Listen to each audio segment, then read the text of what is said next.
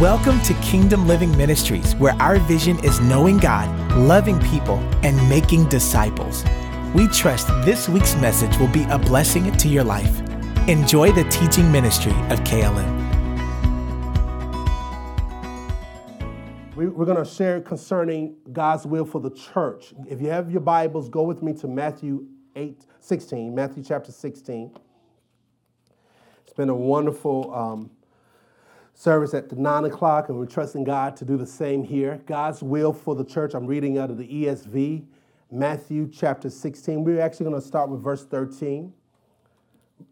Verse thirteen, it says, "And now when Jesus came in the district of Caesarea Philippi, he asked his disciples, 'Who do people say the Son of Man is?'"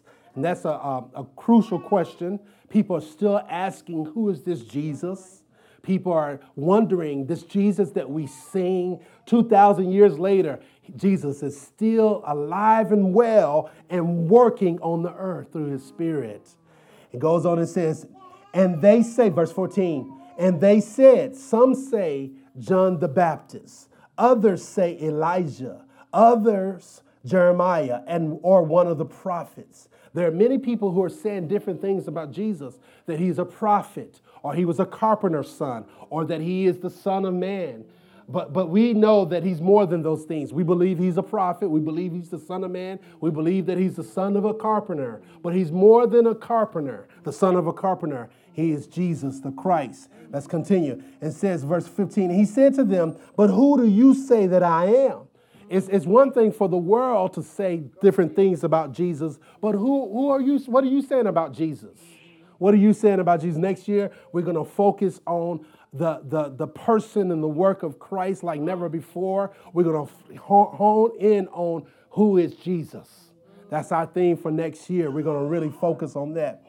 And it goes on and he says this, verse sixteen, Simon Peter replied, "You are the Christ, the Son of the living God." Notice that he didn't say you are a Christ.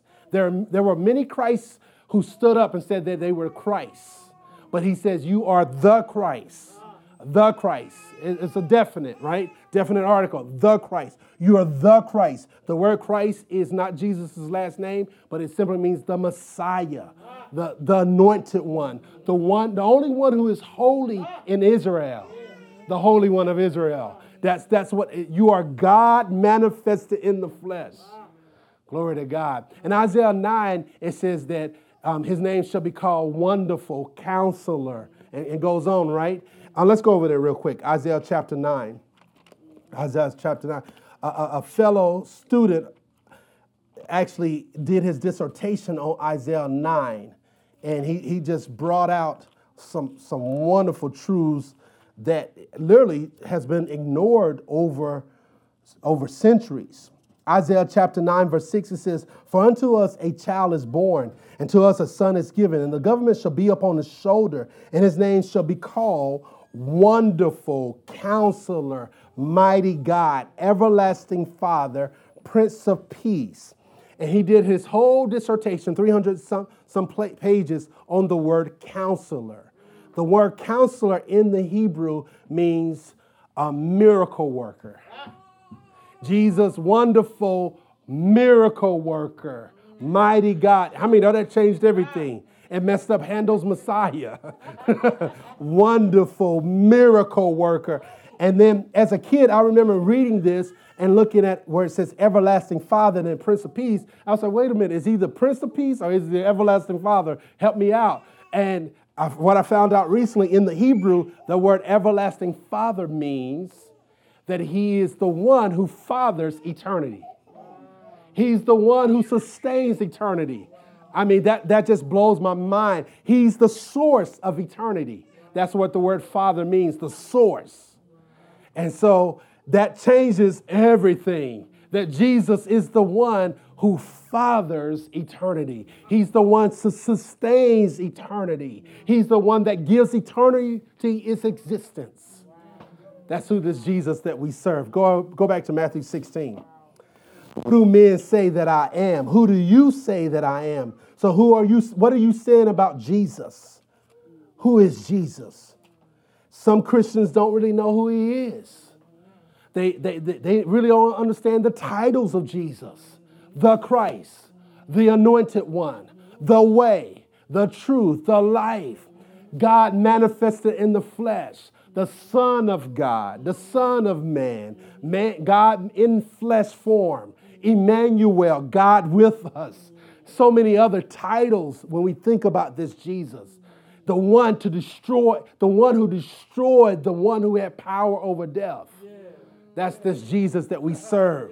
The one who was marred, the one who was broken, the one who became poor, the one who was, he was wounded for our transgressions.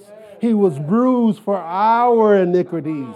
And the chastisement of our peace was placed upon him. And with his wounds, we are healed. Glory to God.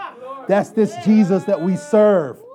You are the Christ, the Son of the living God. Verse seventeen, and Jesus answered him, blessed are you, Simon Barjona, for flesh and blood has not revealed this to you, but my Father who is in heaven. That, that you didn't get this from human knowledge or reasoning, but you got this as revelation. And what we prayed earlier, the spirit of revelation, that's what we're praying, that God will give us a spirit of revelation in the knowledge of him, that we may know him. How many know we need a revelation of Jesus? That one revelation of Jesus can change your life forever. It can set you up for the rest of your life. When you have a, a true encounter of who Christ is, it changes everything. It changes your, your, your, your trajectory into eternity. It changes you from going to the highway of hell to the highway of heaven. Glory to God. A, a place of sinfulness to a place of righteousness. A place of disobedience to a place of obedience. The, serving Jesus, it doesn't cost, it pays. It pays to serve Jesus. Amen. Hallelujah. Thank you, Lord. This right here, it says, you are the Christ, the Son of the living God. The Father God revealed this to you. Verse eighteen, and I tell you, you are Peter, or you are Petra, you are a rock, and upon And on this rock I will build my church, and the gates of hell shall not prevail against it. Many have, have said that the church was built upon Peter, but we, we know that that's not true. It was built upon the revelation that Peter got of who Jesus is. Glory to God. This church is not built upon personalities, but upon who Jesus is. The understanding, the working knowledge of who this Christ is. This Christ who fathers eternity, the Prince of Peace, the mighty God, the wonderful miracle worker. This is what this church is built upon. And the gates of hell shall not prevail against this understanding, against this revelation. Never stay off, never get off of Jesus. Stay on the rock. When you're dealing with Jehovah's Witnesses or, or Muslims or the Nation of Islam, deal with Jesus. Stay with Jesus. Stay on Jesus. Don't get caught up in other conversations because it's useless. Stay on the rock. On the rock. Stay on him. Stay on him. Stay on him. Keep preaching him. Keep teaching about him. Keep declaring him. Keep living him out daily. Come on. Glory to God. Galatians two twenty says, I am crucified with Christ. Nevertheless, not, it's not I that live, but Christ that lives in me. And the life that I now live, I live in the, by the faith of the Son of the living God. Amen. Glory to God. So Jesus, it's God's will for the church to have a revelation of Jesus, a revelation of who he is, supernatural insight of who this Christ is. Who is Christ? The Son of God, the living Messiah, God manifested in the flesh, the second person of the Trinity. This is this God that we serve. Mighty God, wonderful miracle worker, miracle worker. He's a miracle worker, always performing miracles in our lives. The miracle of a new birth, the miracle of, of just constantly providing, constantly sustaining what he, he has provided. Glory to God. The Bible says in Hebrews that he upholds this world by the power of his word. And all things were created by Jesus and for Jesus, according to Colossians. Everything was created by Jesus. So we can't get off of Jesus. Stay on him. Stay on the rock. It's God's will for the church to stay on Jesus, to stay focused on Jesus, to keep preaching Jesus, keep living out his will. Glory to God. That's God's will right there. Don't stay. Don't don't don't don't get off the rock.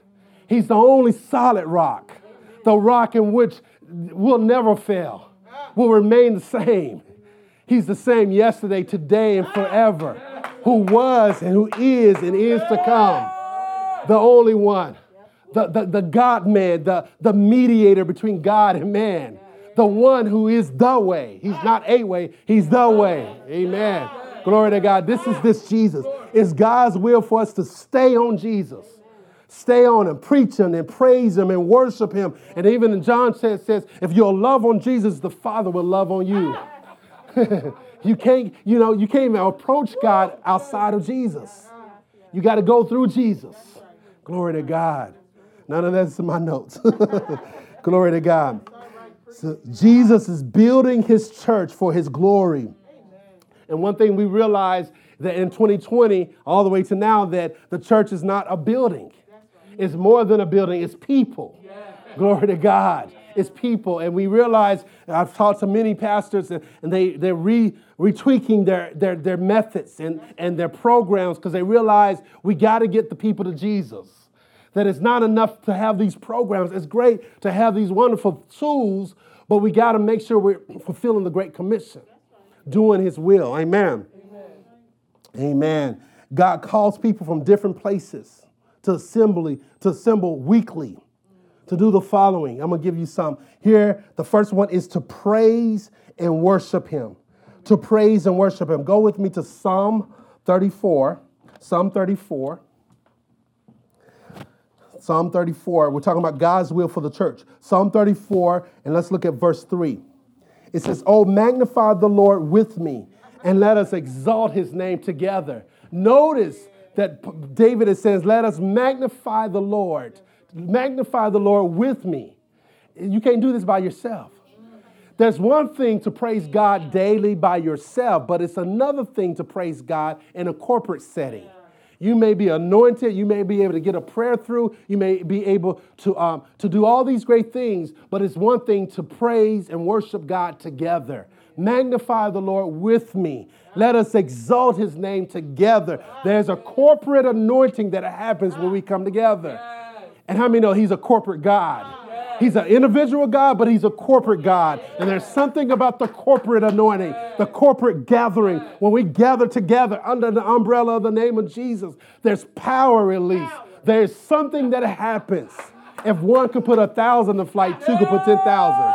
So when we come together, we bring all our anointings together and all our graces together. God is advancing his kingdom through us. Glory to God. Glory to God. Thank you, Lord. My second point is that we got to pray together and for one another. Amen. Pray together and for one another. There's something about it when we pray together. There's a, there's a saying in the world which is, is very powerful. It says that um, the family that prays together, what? Praise there's a truth to that. That's a good saying. It's not found in the Bible, but it's a good saying. That if we pray together, we stay together. There's power when we pray together. There's something that happens. I, I've, I've shared with young men and young women uh, when I was youth pastor that to be careful about praying with someone that they were dating because something happens spiritually. There's a connection that is developed when you pray. When you pray together, there's a bond that is, is formed. And so how much powerful it is in a local assembly that when we pray together, the, the, the nine o'clock a.m. Um, um, virtual prayers that we've had over the last year. There's something that took place even at the beginning of January when we prayed every day. I think, was it every day? It was every day. It was every single day for uh, forty days? Was it, oh, wow. forty days we prayed, and it was something that happened when you pray and you bring that anointing that God has given you on, you know, and we can pray together and, and sharing that anointing. Glory to God. And then Ephesians chapter six, verse eighteen talks about Ephesians six talks about the armor of God, and the armor of God only takes it only deals with the front part of us. They're, they're, our backsli- backsides are open, but the Bible tells us in Ephesians chapter six, verse eighteen, it says, "Praying at all times in the Spirit with all prayer and supplication to the end to keep alert with all perseverance, making supplications for all the saints." Then when we start praying for each other, we cover each other's back. Whereas the armor of God covers the front, the prayers of the saints covers the back. So when we pray for each other, we're covering each other. There's things that the enemy wants to throw. We talked about a couple weeks ago the three wheels, the will of man, the will of God, and the will of Satan. And so there is assignment from the enemy that wants to destroy our brothers and our sisters. But when you and I pray for them and make supplication, we are destroying their, those assignments. We're covering each other in prayer. There's something that happens when we pray for each other. When the Spirit of God puts you, puts somebody on your heart and you wake up in the middle of the night praying for them, you're covering them. You're covering their backside. You're covering where the enemy is trying to get a, a foothold. There's something that happens when we pray. So the God's will is for us to pray together and pray for one another. There's power released when we pray for one another. There's a bond that cannot be broken when we pray for one another. Supplicating and standing in the gap and speaking the word of God over each other. Glory to God. There's something that takes place. The Bible says that no weapon formed against us shall prosper.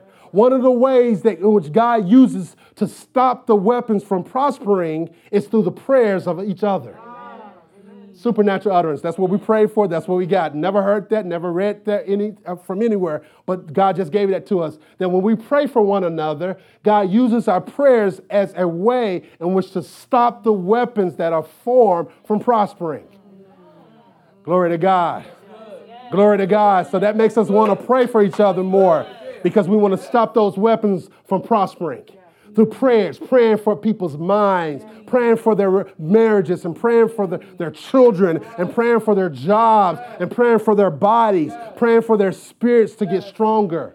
That those things are, are meant to help us to stop the weapons from, from prospering in the lives of our brothers and our sisters. And then that latter part of that scripture tells us that every tongue that rises against us, we shall condemn. So condemn those words. Say, no, those words won't have any effect. What the doctor said concerning your, your, your death sentence, we, we, we call those words as null and void. We call those words empty, that they, they, they won't form. They won't take ground in that person's life. Glory to God. Glory to God. Praise God. The next thing that God, God's will for the church is that we work together to advance his mission upon the earth. That we work together to advance his mission upon the earth. How many know that God is a missional God? He's a missionary. God, God sent Jesus as a missionary, that he has something in mind when he sent Jesus. The Bible says that Christ endured the cross, despising the shame, and for the joy that was set before him. That Christ endured all that he did for the joy of obtaining us, redeeming us, purchasing, purchasing, purchasing, purchasing us from the hands of the enemy. Amen. Jesus did that. Jesus was sent as a missionary. So there's a mission that God had in mind. He, he's a missional God. He's a missional. He's, he has mission on his mind. He, there, there's, there's an agenda from the kingdom that we need to tap into. And when you tap into his agenda, you'll tap into his resources. Amen. Thank you, Lord. Thank you, Lord. Also, God's will for the church is to be a light in darkness and a city on a hill. Matthew chapter five, verse fourteen. Let's go over there. Matthew chapter five, verse fourteen. Matthew chapter five, verse fourteen says, "You are the light of the world, a city set on a hill that cannot be hidden." You are, I, as a kid, I got mad at this verse because I'm like, wait a minute, Jesus, you just said you're the light of the world. So how is it that you, you're the light of the world, but you turn around and tell us we're the light of the world? It's because of the Jesus in us. We're the light of the world. And God has set us as a city set up on a hill that cannot be hidden, that we're supposed to be a light in darkness, that there's so much darkness on our jobs, in our communities, in our family lines, that we need to be a light. We need to be a standard. We need to be a pattern in which people can follow. You are the light of the world. You are a city set up on high, on a hill for those to look to. Think about it like a light that is that that that is set up for, for those at at shore. I mean, at sea, looking to for guidance. They're looking for an answer. They're looking for someone to, to be real, to live the life, to to to to, to have Christ for, be formed in them. They're looking for this Jesus who is the light of the world. So we're the light. That's God's will for us to be a light as a church, to be a light. Glory to God. And last but not least, go to Ephesians chapter four, is to equip the saints to do the work of the ministry. Yeah. The, the, the, God's will for the church is to equip the saints to do the work of the ministry. Let's go to Ephesians chapter four, Ephesians chapter four, and let's look at verse twelve, eleven, verse eleven. Thank you, Lord. Thank you, Lord. It says this, and he gave apostles, mm-hmm. prophets, yes. evangelists, yes. shepherds or pastors and teachers. This is considered the fivefold ministry gifts. Mm-hmm. Apostles, prophets, evangelists, pastors, and teachers. God has given these ministry gifts. Why do you give these ministry gifts? Apostles are people who go who go and they they set up works and they oversee it. And they'll raise up a pastor to oversee that work and they go to another place. And usually it's in a place that has never heard the name of Jesus, in a place where the gospel has never been preached before. That's what usually, and a lot of times you'll find that apostolic anointing in places like in, on a mission field. You'll, you'll see missionaries, a lot of the times they operate as apostles, as sent ones to different countries, to setting up different works here, there. And there, there's different types of, of apostles according to the scriptures. We won't get into that right now, but those apostles are sent ones, sent to set up or establish works. And they operate a lot of times in all get five, all five oper, all offices. They, offer, they they operate as a prophet sometimes, and, and as an evangelist, and as a pastor, as a teacher for a season or two. And then they go and they give that work to somebody else, and they go to another place and set up another work. And then they go to another place and set. That's what a true apostle does. Yeah. And then you have the prophets. Uh, prophets are, are people who speak out of the out, out of a place of revelation. A prophet, it's, it speaks forth the word of God, and they, they operate in the word of knowledge, in the word of wisdom, and miracles, and signs, and wonders. You see these prophets, and they don't have any miracles. You, you need to doubt their ministries, because a true prophet operates in those gifts, and they have working. They have the word of knowledge and the word of wisdom, not only prophecy, but the word of knowledge and the word of wisdom, and the, the ministry, and the healing gifts, and the power gifts operating. And as you go through the Old Testament, even the New Testament, you see these prophets. They're not only prophesying, but they're operating in, in miracles and healings. And then you have evangelists. Evangelists are people not just going from church to church calling themselves evangelists, but evangelists go out. Philip the evangelist went to the city of Samaria and preached Christ. So the number one message of the evangelist is to preach Jesus, the gospel of salvation, preaching the good news that Jesus came to save. And they're all about evangelizing and getting people saved. That's their number one mission. They're not trying to be a pastor. They're not trying to be a prophet. They're not trying to, but they go and they evangelize. Billy Graham was a, a wonderful evangelist. And we see evangelists throughout church history. So that those are evangelists. Philip the evangelist who preached Christ. So they're preaching Christ, him crucified, him resurrected. And then we have pastors. I mean, pastors are gifts. They, they are shepherds. They're under shepherds. And they lay their lives down. And they operate in the word of wisdom really strong. And that God gives them special wisdom and special compassion. Whereas the prophet will come in and, and confront the situation, the pastor will love and confront the situation. But it's clothed with love. And they're concerned about that word. They only, they only drop the word, but they think about the result of that word. And they want to see people grow. And they want to see people develop and become uh, faithful followers of Christ. Then you have teachers, not just teachers who can teach in the classroom, but teachers who are anointed to uh, unpack wisdoms and revelations of his word. They expound on the word. They declare the word in such a way that you're at the edge of your seat and you can't wait for them to open their mouth. They're not boring. They, they, they, they speak life. They speak from a place of revelation. They spend time studying the scriptures, and they compare line upon line and precept on precept. They connect in Genesis with Amos, and Amos with Ephesians, and Ephesians with Matthew. And they, they, they're connecting. That's what a true teacher does. Amen. Let's, let's look at these five ministries, what they do. And it says, verse twelve, to equip the saints. So if you're not being equipped, you need to go somewhere else. The ministry gifts are sent to equip you, to empower you, to train you, to prepare you. They stir up the gifts of God inside of you. Those ministry gifts unlock your destiny, that which God has called you to. There's something that happens when those ministry gifts are in operation. You feel equipped. You feel you you, you feel empowered. and you, you learn how to discover your place in the body. You're not just sitting down and being a pew warmer, but you, you're thinking about how can I fu- function in my calling. And, you know, as we see from um, Romans twelve and First Peter and uh, First Corinthians chapter twelve, we see ministry gifts. We see that there's a gift of, of, of entrepreneurship, that God called men and women to make millions for the glory of God. I mean, they're just anointed to make money. They, they can make more money blinking their eyes than most people in a lifetime. They just have that grace. There are men and women that God has called for that. Sometimes people, when they sense a call, anybody who gets serious about God, they'll sense a call. So everybody is going to sense a call. If you get serious, if you even look at Matthew, Mark, Luke, and John, you'll get serious. You'll sense that call of God on your life. But it doesn't necessarily mean that you're called to preach and teach. But there might be a ministry call, a ministry gifts of, of the gifts of helps. In First Corinthians twelve, the the the, the, the gift of, of, of administration. Um, the, the ministry, the, the anointings to, to develop systems and to see those systems to, through. I mean, it takes an anointing to see systems and develop systems for churches and ministries and the companies. And then you have the, the ministry gifts of, of, of, of prophesying, the, the simple gift of prophesying, where they speak forth the word of God. And so to equip the saints, God's will for these ministry gifts, to equip the saints, let's look at the second part. To, for what? For the what?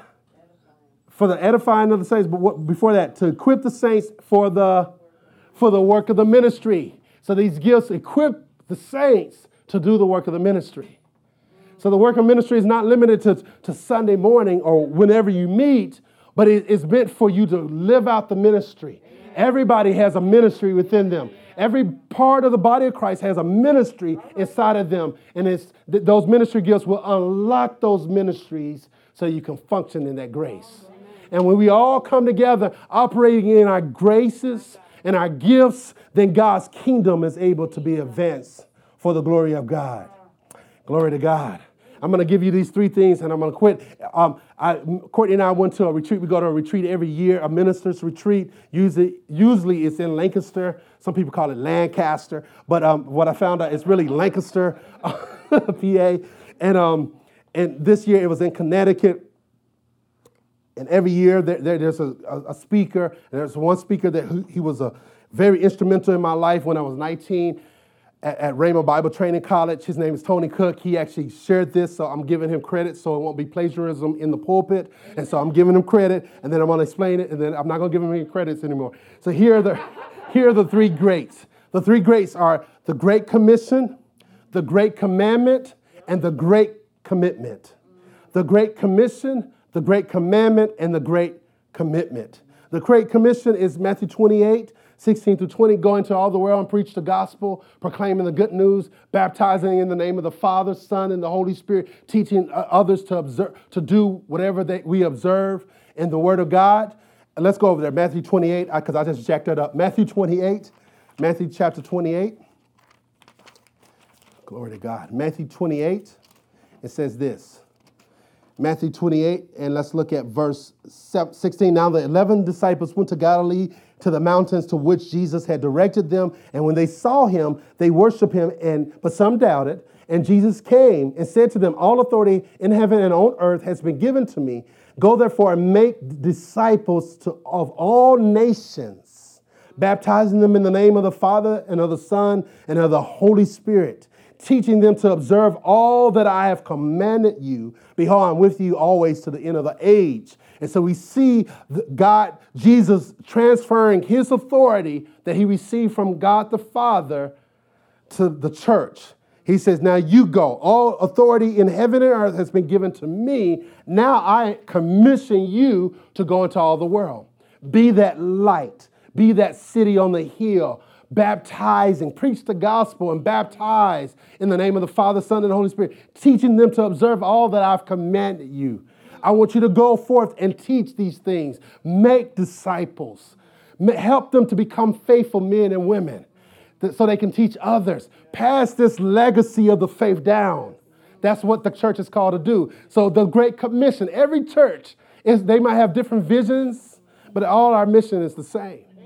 Preparing people for eternity, preaching the gospel to the nations. Amen. Amen. The second is the great commandment. Matthew twenty-two, verses thirty-six to forty, to love the Lord your God with all your heart, soul, and mind, and to love him with all your strength, and to love your neighbor as you love yourself. So our first, the first great is the Great Commission. The second is the Great Commandment. We're to love God with every fiber of our being, love him with our heart, our emotions, our soul, our minds. We're to think. I was talking to some friends of, of, of mine yesterday, and we were talking about the, the, the, the, the Spirit of God in the mind, and how there's a place, and much many Christians don't understand how God wants to take our minds to a place where we're using our reasoning with the Spirit of God leadership. See, back in the day, it was like, you know, just cut your mind off, just let the Spirit flow. But how many know that you, you, God gave you a mind to use? And, and, and for years, I used to pray for hours and hours and, and other tongues. And I remember my dad said to me, he said, while you're down there praying, don't forget about your brain.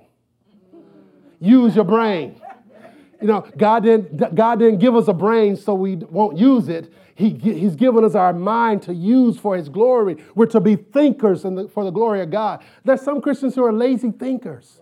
They don't like to think. They don't like to wrestle with the text. They just want the Spirit to come in. See, God won't always tell you what to do. He, he'll lead you to the water, and then he'll uh, he'll put a demand for you to use your faith. Amen. Amen. You know, you know, you know, he'll give you the answers when you first get saved, and then you come to a place you might be in the wilderness where he he expects you to use what you've been taught. You've been tested. I mean, on a test, you can't ask questions. But in the classroom, you ask questions. But then when the test comes, now it's time to put into practice what you've been training for. So the great commandment. And the last is the great content, commitment. Matthew sixteen, verse eighteen, talks about how this commitment that Jesus says, I will build my church upon this rock. I will build my church, and the gates of hell shall not prevail against it. So the great commitment is that Jesus is committed to his church, to building his church. And he invites us to be a part of that commitment. Amen. Glory to God. Thank you, Lord. Thank you, Lord. Every member is expected to, to pray for their leaders and to pray for each other, Amen. To come together as, as we see the day approaching, to honor the Lord with our gifts and our time and our talent and our resources, and to be a light and to be a witness, and to get involved in various ministries, and to speak well of their churches. This is the expectation for every member of every church to do those things. Those are just the, the ground the ground things, the, the foundational things that every believer should be doing, praying for leaders and praying for each other, coming together every time we meet, and, and paying tithes and giving offerings, being a light and being a witness, and telling others about Christ, getting involved through various ministries, even ministries that are, that are in the future, and speaking well of their church. That, that, that's what God's calling every member to do. Glory to God. That's God's will for the church. Father, we, we do thank you for this. We give your name honor and praise for this opportunity to share your word with your people. Father, if there's someone here who, who's in need of prayer and encouragement, we pray for their encouragement now. We pray that you may encourage them and strengthen them. If you're here and you need prayer for super, like just strength for your journey, I want you to just stand. I'm not going to ask you to come down. Just stand where you are so we can pray as a family for each other. If you need prayer, strength for your body, for your physical body or spiritual, your mind, let's pray. Let's pray, pray for our brother and our sister here. Everybody stretch your hands and let's pray. Father God, I thank you for this, this couple, Father. I thank you, Father. I pray that you'll strengthen them, spirit, soul, and body. I pray, Father, that you would surround them with faith and love. Father, I pray, Father, for supernatural strength. Restore their joy. Father, the joy of the Lord is their strength. And I pray for their strength. For this cause, Father, I bow my knees unto the Father of our Lord Jesus Christ, of whom the whole family in heaven is named, that according to the riches of your glory, that you will strengthen them in their inner man, that Christ may dwell in their hearts by faith, that they be rooted and grounded in love. Father, I thank you for their strength. I thank you for their faith. I thank you for giving them the right support. Father, in the name of Jesus, give them friends to support them, to be a blessing to them, Father. They have poured out to many, and I pray that you'll pour it back into them. In the name of Jesus. Amen. Amen. Amen. Praise God. Let's give God some praise. Thank you, Lord. Thank you, Lord. That concludes this week's message, and thank you very much for listening. For more information about Kingdom Living Ministries, please call us at seven three two, three two four, two two zero zero or visit our website at kingdom living n j dot org. Also, you can write to us by mail at P O. Box five one nine, Rancocas, New Jersey, zero eight zero seven three. And lastly, if you would like to partner with this ministry through your prayers or financial support, contact us via email at partners at kingdom living n j dot org. Our prayer is that this message has encouraged you to live out the kingdom of God daily in your life by your obedience to His word. God bless you.